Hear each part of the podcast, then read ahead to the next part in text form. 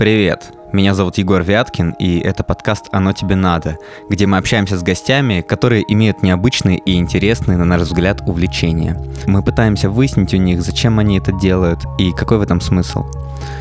В этот выпуск а, мы пригласили настоящего современного философа, а, доктора философских наук Крюкова Алексея Николаевича. Он занимается исследованиями в области современной философии, а именно фемина... феноменологии, какое сложное слово. Пишет научные статьи, книги. А, Мы попытаемся выяснить вообще, в чем заключается его деятельность, какой вообще толк от философов и философии в современном мире, и как вообще живут фи- современные философы и чем они зарабатывают на жизнь. Когда мы говорим о философии, сразу возникает вопрос. Философы — это же люди, которые там сидят, вроде думают, пишут что-то. Чем они зарабатывают вообще? Чем зарабатывает современный философ? Ну, вопрос, он правильный, сам по себе хороший вопрос. То есть, как, да, собственно говоря, один из самых важных, да. Ну, первое, то, что э, те люди, с которыми я учился, мои одногруппники, никто без работы не остался. Другое дело, что по специальности работают немногие. Э, Понятно, что так или иначе на кусок хлеба человек, получивший высшее образование, он найдет возможность заработать, да, и, в общем-то, на достаточно неплохих позициях. Да? Тоже, тоже, что касается, если занимаешься философией профессионально, а вот на что жить и как жить? Ну, здесь я думаю, что э, как раз философы ничем не отличаются и не будут отличаться от других представителей других э, наук, потому что, в общем-то, все выстраивается по одной схеме. Ну, наверное, самое первое, это, конечно, работа по специальности в том или ином вузе. Это преподавание. Это номер один. Второй вариант – это работа в научно-исследовательских институтах. Вот здесь меньше возможностей, к сожалению, у нас в России. Да? То есть, когда целиком и полностью ты посвящаешь себя только одной научной теме. Потому что, например, когда я являюсь преподавателем, да, то я, у меня есть определенный свод дисциплин, которые я преподаю, а научная работа, она зачастую только косвенно связана с тем, о чем я повествую студентам. Да? А у нас есть какие-то НИИ философии в России? А, Ну, Институт философии в Москве, это то есть самый известный, да, то есть там, там-то как раз вот занимается тем, что читают, пишут книги, ну, и преподают то, что связано с их специальностью. Получают за это деньги. Ну, какие еще варианты? Какие варианты как-то работать? Ну, переводчиками, да, работают и могут заработать себе на жизнь. Ну, то есть интересна именно философская работа. Не то, кем они пойдут там по другой специальности, а вот если они хотят заниматься философией, хотят этим зарабатывать. Вот. Ну, вот ответ такой исследовательский институт и э, уни- университет, институт преподавания философии. Мгм. А не в России, за границей, там по-другому дела обстоят. Там есть еще другая возможность другого толка. Значит, там возникает, что как- как- какие-либо проекты, но они, как правило, вокруг там, известного ученого в своей области, и он набирает себе штат сотрудников. Да? Ну, это, как правило, все-таки, все-таки при университетах, да, и, м, значит, сотрудники, которые прикреплены к какому-то профессору, который разрабатывает проект, они, собственно говоря, обеспечивает сопровождение, там, как формальное, это же тоже достаточно большая работа сама по себе, да, и в том числе и содержательно, да, там, готовится как-то к семинарам, пишет статьи, там, готовит монографии, да, Про- проекты, они рассчитаны, может быть, там, на два, на три, на пять лет, да, постоянно они продлеваются, да, нужно доказать, что ты делаешь определенную работу. Вот этого у нас, к сожалению, не так много и нет таких особых возможностей. Хотя есть, конечно, фонды, где можно получить гранты. Мгм. То есть есть, есть те, кто спонсирует философию, фонды. Ну, фонды, да, но как частных не, не так много, конечно. Как правило, это государственная Мгм. форма поддержки.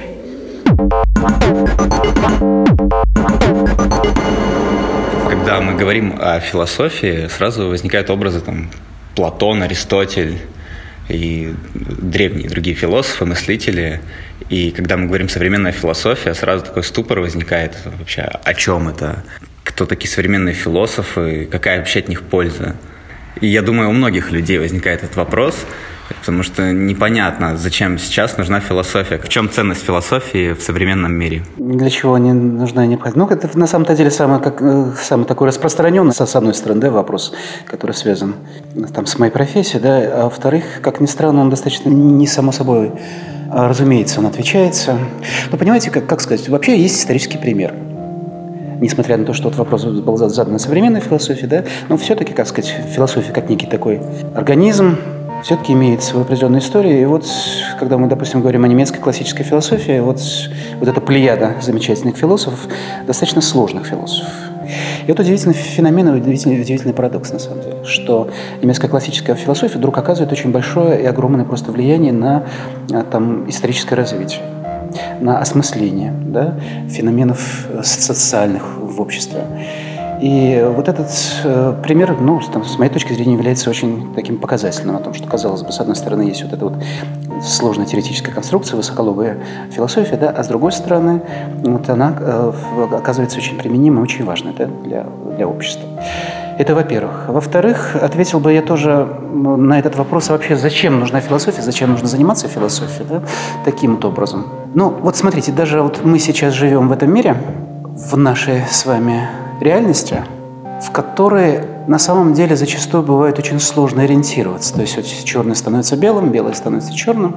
И вот, вот эти вот, значит, каждый день он приносит нам сюрпризы, наша с вами политическая реальность. И, собственно говоря, вот найти лакмусовую бумажку и просто сориентироваться, да, вот есть, же, есть ли какие-то критерии для того, чтобы оценить, что происходит на самом деле.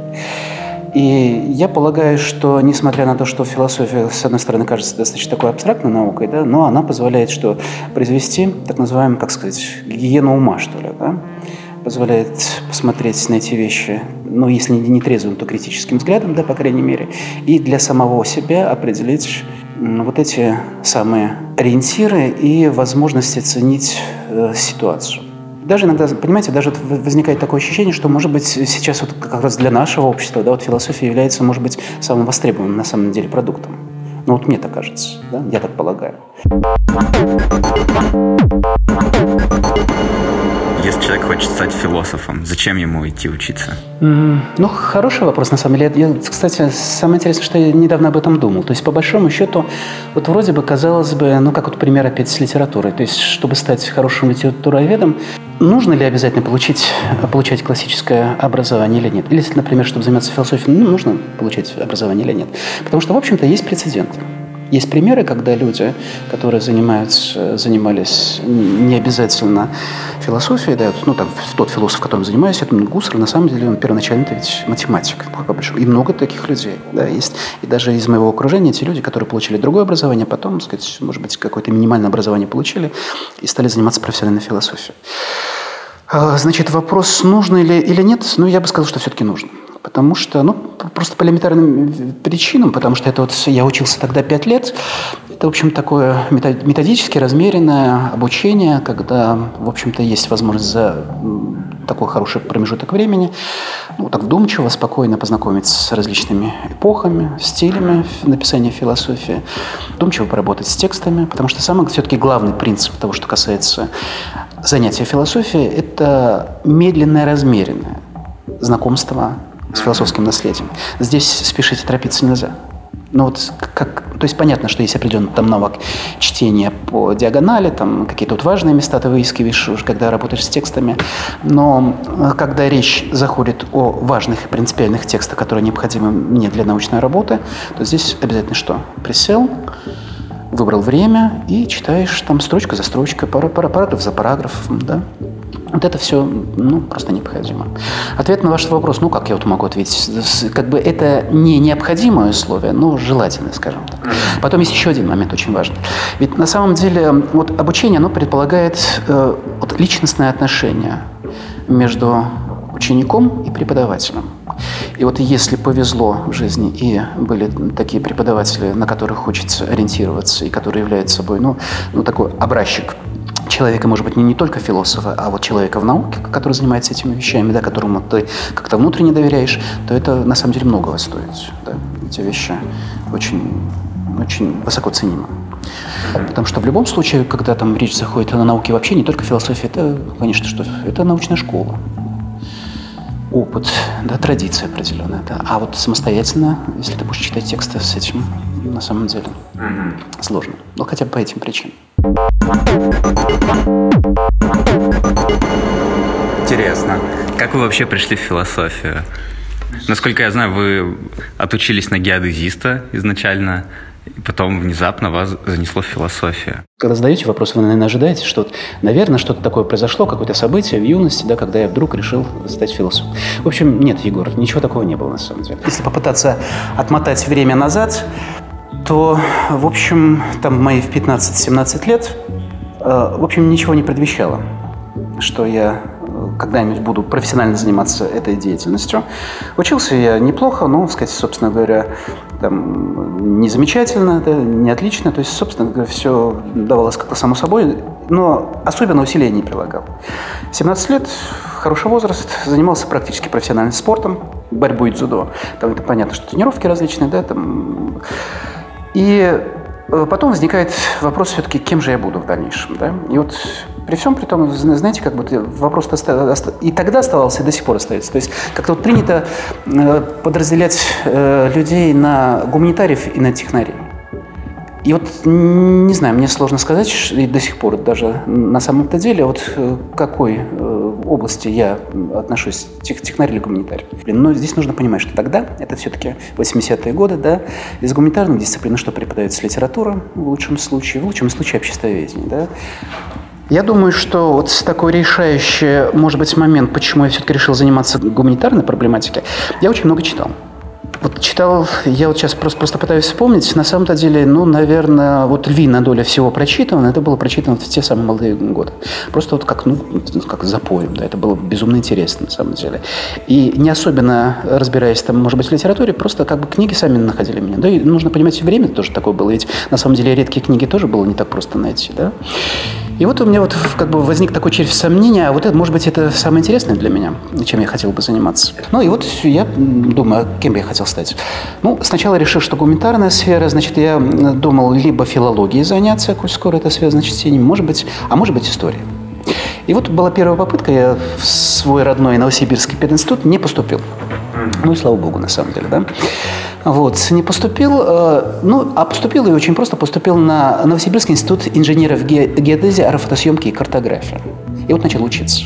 То есть интенция была одна, значит, заниматься гуманитарными науками, а стал заниматься такими совершенно четкими, ясными, прикладными вещами. Да?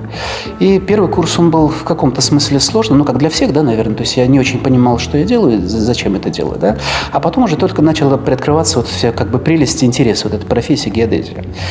И я не скажу, на самом деле, что не, не нравилось мне, потому что там-то как раз в геодезии очень важно, что вот сама, сама по себе практика, да, практика, вот возможность там, ну, собственно говоря, там специальность это инженер-геодезист, топосъемка, кадастр, да, и вот какое-то время я посвятил этой, этой, этой деятельности, да. Ну, вот вроде бы, казалось бы, профессия уже получается, там нужно было сколько-то учиться, четыре с половиной года, а вот этот червь сомнений, он не отпускает меня. И я вдруг да, принимаю для себя решение, что все-таки нужно попробовать. Да, это такой, знаете, как принцип по жизни потом. Все-таки нужно попытаться что-то сделать, что потом себя, значит, не винить за то, что я не реализовал себя. И я вот для себя принял такое решение, что я хочу заниматься гуманитарными науками. И там, пообщавшись, там, так сказать, прислушавшись к себе, я решил, что я хочу заниматься философией. Угу. Это уже было после того, как вы закончили университет или во время учебы? Это во время учебы, и это, собственно говоря, это решение я принимаю на, на пятом курсе. Угу. И что я делаю? Значит, я начинаю, значит, ну, понятно, куда я хочу поступать, но варианты какие были? В Томский университет у нас поступить, я специально туда ездил. И вот, как идея фикс, вдруг возникла приехал, приехать поступить в Петербург. Причем захотел столичный вуз, и э, в Москву не было желания поступать, а вот именно в Петербург. И я вот этот последний год, я не хожу в университет, хотя, собственно говоря, время-то ну, буквально полгода остается отучиться, да. Я для себя выстраиваю очень жесткий режим, очень жесткий график такой. Значит, ну что, нужно повторить там четыре экзамена. Я сейчас не помню, что нужно было сдавать. Обществоведение, там иностранный язык, да, там литературу. Я пересчитываю все художественные произведения, которые нужны по программе. То есть у меня есть определенный еще раз план, как нужно поступать. Я утром встаю, значит, вместо того, чтобы ехать в университет, я пропускаю все занятия, и, значит, что? Я читаю, допустим, «Войну и мир». Вот у меня там сколько там, три недели, допустим, на это отложено, да, ну и так далее по, по программе. И начинаю готовиться. Ну, э, вот, собственно говоря, таким, таким образом, да, вот я не хожу на последнюю сессию, я не сдаю. И я забираю документы из вуза. На последнем курсе? На последнем курсе. То есть рационально я должен поступить совершенно по-другому. То есть сначала закончить, а потом поступить. Но понимаете, как будто если опять отыгрывать назад, не факт, что я поступил бы. Да? Все-таки достаточно сложно. В те времена, значит, это не ЕГЭ, нужно было приехать, прилететь и сдавать экзамен, вступить. Угу. Ну, вот, собственно говоря, забираю документы, и, в общем, я полетел в Санкт-Петербург, сдал экзамены, я поступил. Ну вот, собственно говоря, то есть вот таким образом я пришел, э, начал заниматься философией, но потом, как выстраивалась моя научная биография в этой связи, значит, я закончил вуз, этот в Санкт-Петербургский вуз я закончил, я получил диплом, потом поступление в аспирантуру, а когда я учился на втором курсе аспирантуры, я вот э, о том, что есть возможность подать заявку на стипендиальную программу в Германии, ну и тоже решил попробовать. Тоже подал заявку, и заявка значит, на написание и защиту диссертации в Германии на немецком языке. Я получаю этот диплом. В России он автоматически не признавался, но все-таки, значит, через какое-то время у меня появилась возможность, ну, то есть дали мне возможность, я стал преподавать, преподавать философию. Здесь, в Петербурге? Да, в Петербурге. Да, работал я в различных вузах. В Петербурге я работал в Санкт-Петербургском государственном университете. Я работал в Институте гостеприимства, я работал в Лесговта, сейчас я работаю в университете имени Герцена, да, ну вот такой послужной мой список. Ну вот, и э, все-таки для того, чтобы ну, как-то полноценно, что ли, преподавать, нужно было признать эту диссертацию. Ну, тоже отдельная история. Я, мне пришлось ее переводить на русский язык, потом посылать документы. Ну, собственно говоря, все призна... Ну, к счастью, все признали, потому что там говорили, что это не так просто, но ну, мне получилось. Как ваши вообще близкие отреагировали на то, что вы решили стать философом? Значит, как отреагировали мои близкие? Спокойно. На удивление и к, и к радости, на самом деле. Мама очень спокойно приняла это решение, потому что я поговорил, сообщил о своем намерении. Да, после этого она поехала в ВУЗ узнавать, возможно ли потом будет восстановиться, да? Как я уже говорил, спокойно. Угу. Таких как бы особых, может быть, вопросов-то и не было на самом деле. Да? Причем самое, самое интересное, я помню этот момент, когда я прилетал, я, как я прилетел сюда в Петербург поступать, значит, я, у меня был рюкзачок такой, сшитый из джинсов, в нем я взял все книжки, которые у меня были, такие там учебники, которые Самодельный сдавались. рюкзачок. Самодельный рюкзачок. И я прилетел на самолете «Зайцем». Зайцем на самолете? Да. Как? Ну, этого не расскажу, потому что, значит, все будут, будут летать. Но я прилетел сюда на самолете Зайцем с рюкзачком, с книжками и прилетел сюда поступать.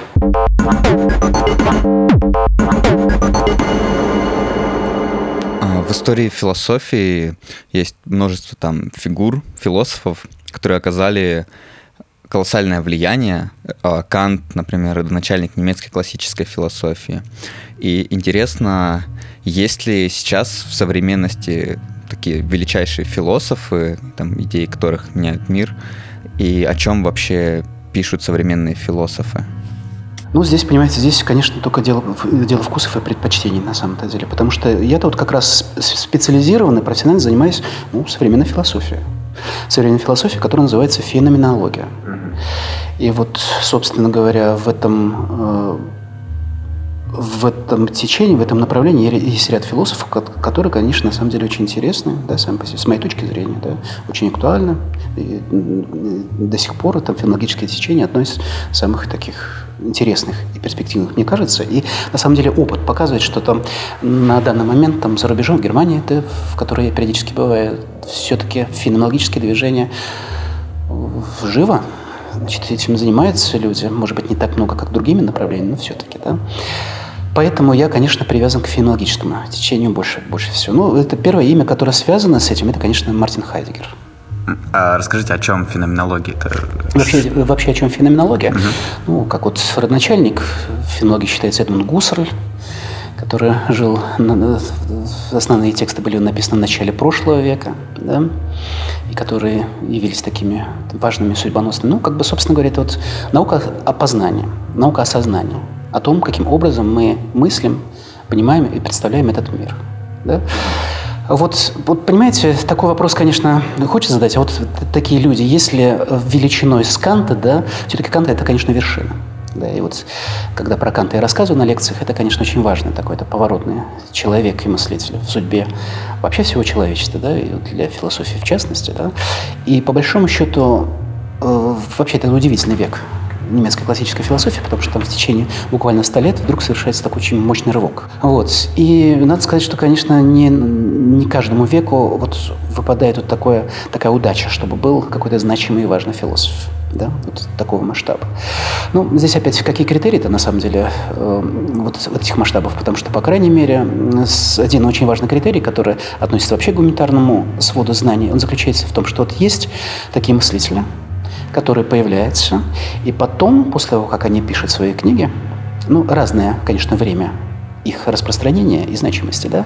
Вот после того, как эта книга написана, нельзя, нельзя сделать вид, что эту книгу ты не читал, не смотрел, и ты не знаешь, о чем хотя бы в общем идет в ней речь. Да?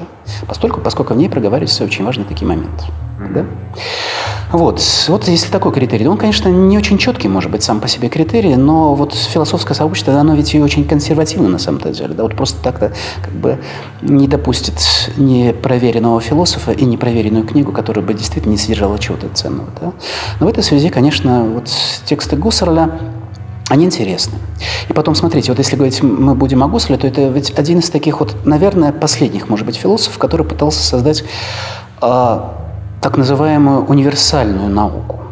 То есть наука, ну, как если, если припомнить, там у Декарта еще шла речь, да, э, много лет назад о том, что он пытался сделать одну, разработать то же самое универсальную науку, которая была бы действенной, понятна на всех, выводилась бы из общих принципов. Кусарь тоже это делает. Вернее, скажем, он пытается это сделать. Вот. Но если как бы об общих вещах, о том, собственно говоря, э, чем занимается и каким, э, каким проблемам посвящены его тексты, но первое, это, наверное, самая проблема – это проблема познания. Еще раз, как мы познаем этот предмет, как, как мы познаем предмет этого мира. Ну, собственно говоря, почему феноменология – это учение о феноменах, о способах функционирования нашего сознания, ну и способы функционирования, он базируется на каких-то непреложных таких, так сказать, константах, да, таких, которые свойственны феноменологии Гуссерла. Собственно говоря, есть очень важный принцип, который характеризует наше сознание. Это интенциональность все время быть направленным на что-то. А дальше, как бы, вот, а дальше вот вступает, начинается вот эта сложная процедура способа описания функционирования нашего сознания. Вот это, собственно говоря, вот этим занимается феноменология и феноменологическая проблематика. Ну, если вот так вот говорить, то это исключительно гносеологическая проблематика, то есть проблематика, связанная с теорией познания, да, но при всем при том, да, после Гусля все-таки появляется Хайдегер, появляется Сартр, который занимается в том числе и проблемой существования, проблемой бытия, да, вот. Но э, там, с моей точки зрения, да, это очень важное и значимое философия, значимое направление в области философии. Я как бы намеренно просто не говорю о других философах, я вот говорю о том, чем я занимаюсь.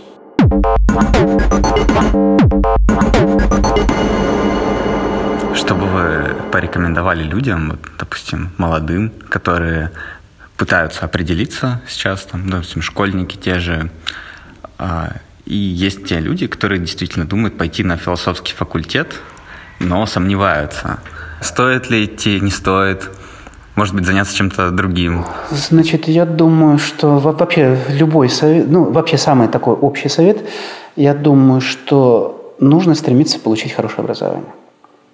И я думаю, что на самом деле, конечно, вот прагматический аспект его никто не отменял, но вот по большому счету для этого возраста, для 18-19-летних молодых людей, это на самом деле очень важно, вообще очень как бы ценный такой ресурс сам по себе. То есть вот мы сами себе в дальнейшем в этом возрасте задаем вектор нашей будущей жизни. И стремиться нужно получить вообще в принципе просто хорошее образование. А стоит ли идти на философский факультет или нет?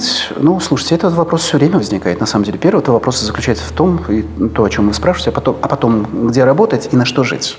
Да? Значит, ну, ответ такой, по крайней мере, еще раз точно, никто из моих одногруппников не бедствует. И, в общем-то, имеют достаточно и хорошие заработки, и хорошие позиции да, в каких-то там организациях. То есть работу найти возможно там, умные, там, талантливые, там, ищущие человека. Но это не банальные вещи на самом-то деле. В общем-то, со временем все это получится.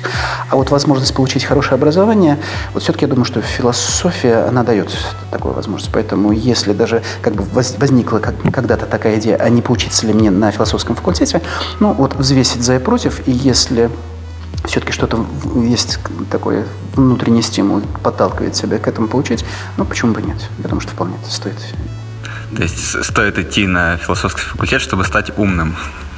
получить какие-то фундаментальные знания. Об этом речь? Да, чтобы получить, чтобы стать умным. кто же, кто же научит умным, да?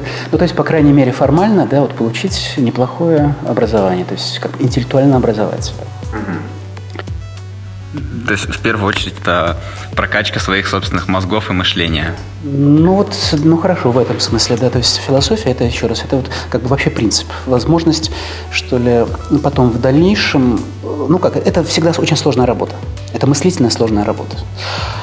Мозг ученого, он всегда находится, ну все-таки, как правило, да, в определенные там а, промежутке времени он находится, ну, не на пределе, конечно, да, своих возможностей, но, собственно говоря, он работает достаточно интенсивно, да. И вот знакомство с философскими текстами – это, как, это такая определенная, что ли, школа. Да? Mm-hmm. все-таки когда-то, если ты прошел и прочитал, и освоил эти сложные тексты, то Э, это означает, что в дальнейшем и с другими вещами ты справишься, на самом деле. А посоветуйте вообще людям, которые не, ну, не, не разбираются в философии, но, возможно, хотели бы разобраться чуть лучше в философии, с чего им начать, что почитать? Ну, здесь, здесь такой вопрос. Значит, как это сделать? Ну, одно, как бы я могу поделиться своим опытом. Да, вот, опять же, когда я принимал решение, чем я хотел бы заниматься в дальнейшем, знаете, я вот совершенно честно пошел в одну из библиотек, Значит, я не так много знал философии, но вот знал имя Аристотеля. Значит, ну а поскольку, сказать, я э, книги-то читал за поем и просто там за вечер мог толстенную книгу одолеть, то я, собственно говоря, собрал все книги, которые есть, положил на стол и вот как бы потирая руки, да, я присел сейчас, я вот это все освою, да. И вот какое, каково было мое удивление, когда я на самом деле не смог двинуться дальше одной страницы. Я просто не понимаю, о чем идет речь. Да? И поэтому, вы понимаете, как бы вот говорить, что нужно начинать с Аристотеля, наверное, нет. Наверное. Я думаю, что нужно сделать, если есть вообще интерес. Все-таки у нас э, Санкт-Петербург-то интересный во всех смыслах город, и, в общем, достаточно много различных, в том числе и философских мероприятий. Я думаю, что нужно как-то их отслеживать, на них приходить, приходить на конференцию, присматриваться к людям, с которыми было бы интересно. И, в общем, есть возможность э, посещать так или иначе семинары какие-то, да, и попытаться влиться в какую-то группу где читают и обсуждают тексты. Даже если с самого начала это будет достаточно сложно, да, но между тем, значит, я вот знаю, что вот в университете Герцена есть группа студентов, которые читают тексты, сами самостоятельно собираются, да, и читают тексты. Просто попытаться с ними походить и проверить себя. А вот как бы смогу я осилить? Интересно ли это мне в действительности? Потому что, понимаете, когда вот философией хотят заниматься молодые люди, как правило, это связано с какой внутренней мотивацией? Мотивация с тем, чтобы знаете, вот дать ответы на волнующие меня вопросы. Какие волнуют вопросы? А вот в чем смысл жизни? Да? А потом, де-факто, когда читаешь этот текст, вдруг оказывается, что вообще-то вообще очень мало философов а дают ответы на эти вопросы, и вообще вопросы-то рассматривают, которые вообще очень косвенно связаны со смыслом жизни. Да? А, ну вот попытаться посмотреть, действительно ли интересно читать эти тексты, э, ну, проверить самого себя. Угу. Ладно. Спасибо вам, Алексей, огромное. Это был приятный разговор. Да, сп- спасибо вам за то, что пригласили, задавали интересные вопросы. В ближайшее время у вас какие-то, вы говорили, будут семинары. Значит, я планирую сделать семинар, он свободен для посещения для всех. Он будет посвящен, вот, собственно говоря, вот как ответ на ваш вопрос, но только в течение одного семестра, там, раз в две недели, да, будем отвечать на ваши вопросы, чем занимается современная философия, какие основные проблематики и какие основные вопросы рассматривает современная философия. Значит, семинар будет посвящен проблеме феноменологической эстетикой, эстетики. Это то, чем я занимаюсь, то, что мне интересно. Да?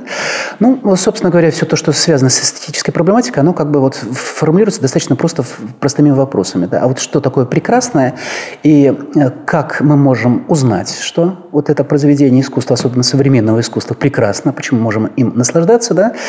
Ну и, собственно говоря, это, во-первых, первый вопрос. А второй, а почему все вдруг э, придерживаются мнения, что это действительно произведение искусства, и почему это оно достойно того, чтобы им если не восхищались, то, по крайней мере, ну, там, краем глаза да посмотрели на эту картину, да, в частности.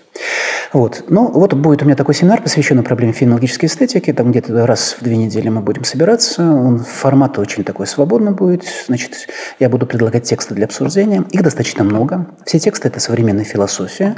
Значит, все, что связано с этой проблемой. Когда это будет и где это будет? Значит, я поделюсь, конечно, этой информацией. Это мне интересно, конечно, было бы заинтересован в том, что приходили ко мне слушатели. Это будет после Нового года, я думаю, в первых числах февраля. В первых числах февраля уеду на конференцию, а приеду я там и как раз вот после 10 февраля мы и встретимся первый раз. А где это будет проходить? В Герцен здесь в Значит, на Малой Посадской 26. Аудиторию вроде бы сказали, что мне дадут возможность предоставить. И время просто тоже будем договариваться. Это вечернее время, раз в две недели. Да, сначала анонс, сначала соберемся, потом мы договариваемся, когда всем удобно, потому что все-таки все люди заняты, работающие, преподающие. Да, ну вот так это будет выглядеть. Значит, еще раз, частотность, я думаю, что не чаще двух, одного раза в две недели. Все-таки нужно так, чтобы почитать, э, посмотреть тексты. Ну и где-то до начала июня. А дальше посмотрим. Хорошо, ладно. Это был подкаст «Оно тебе надо». В гостях у нас был Крюков Алексей Николаевич, философ. Вот. Всем пока. Всего хорошего.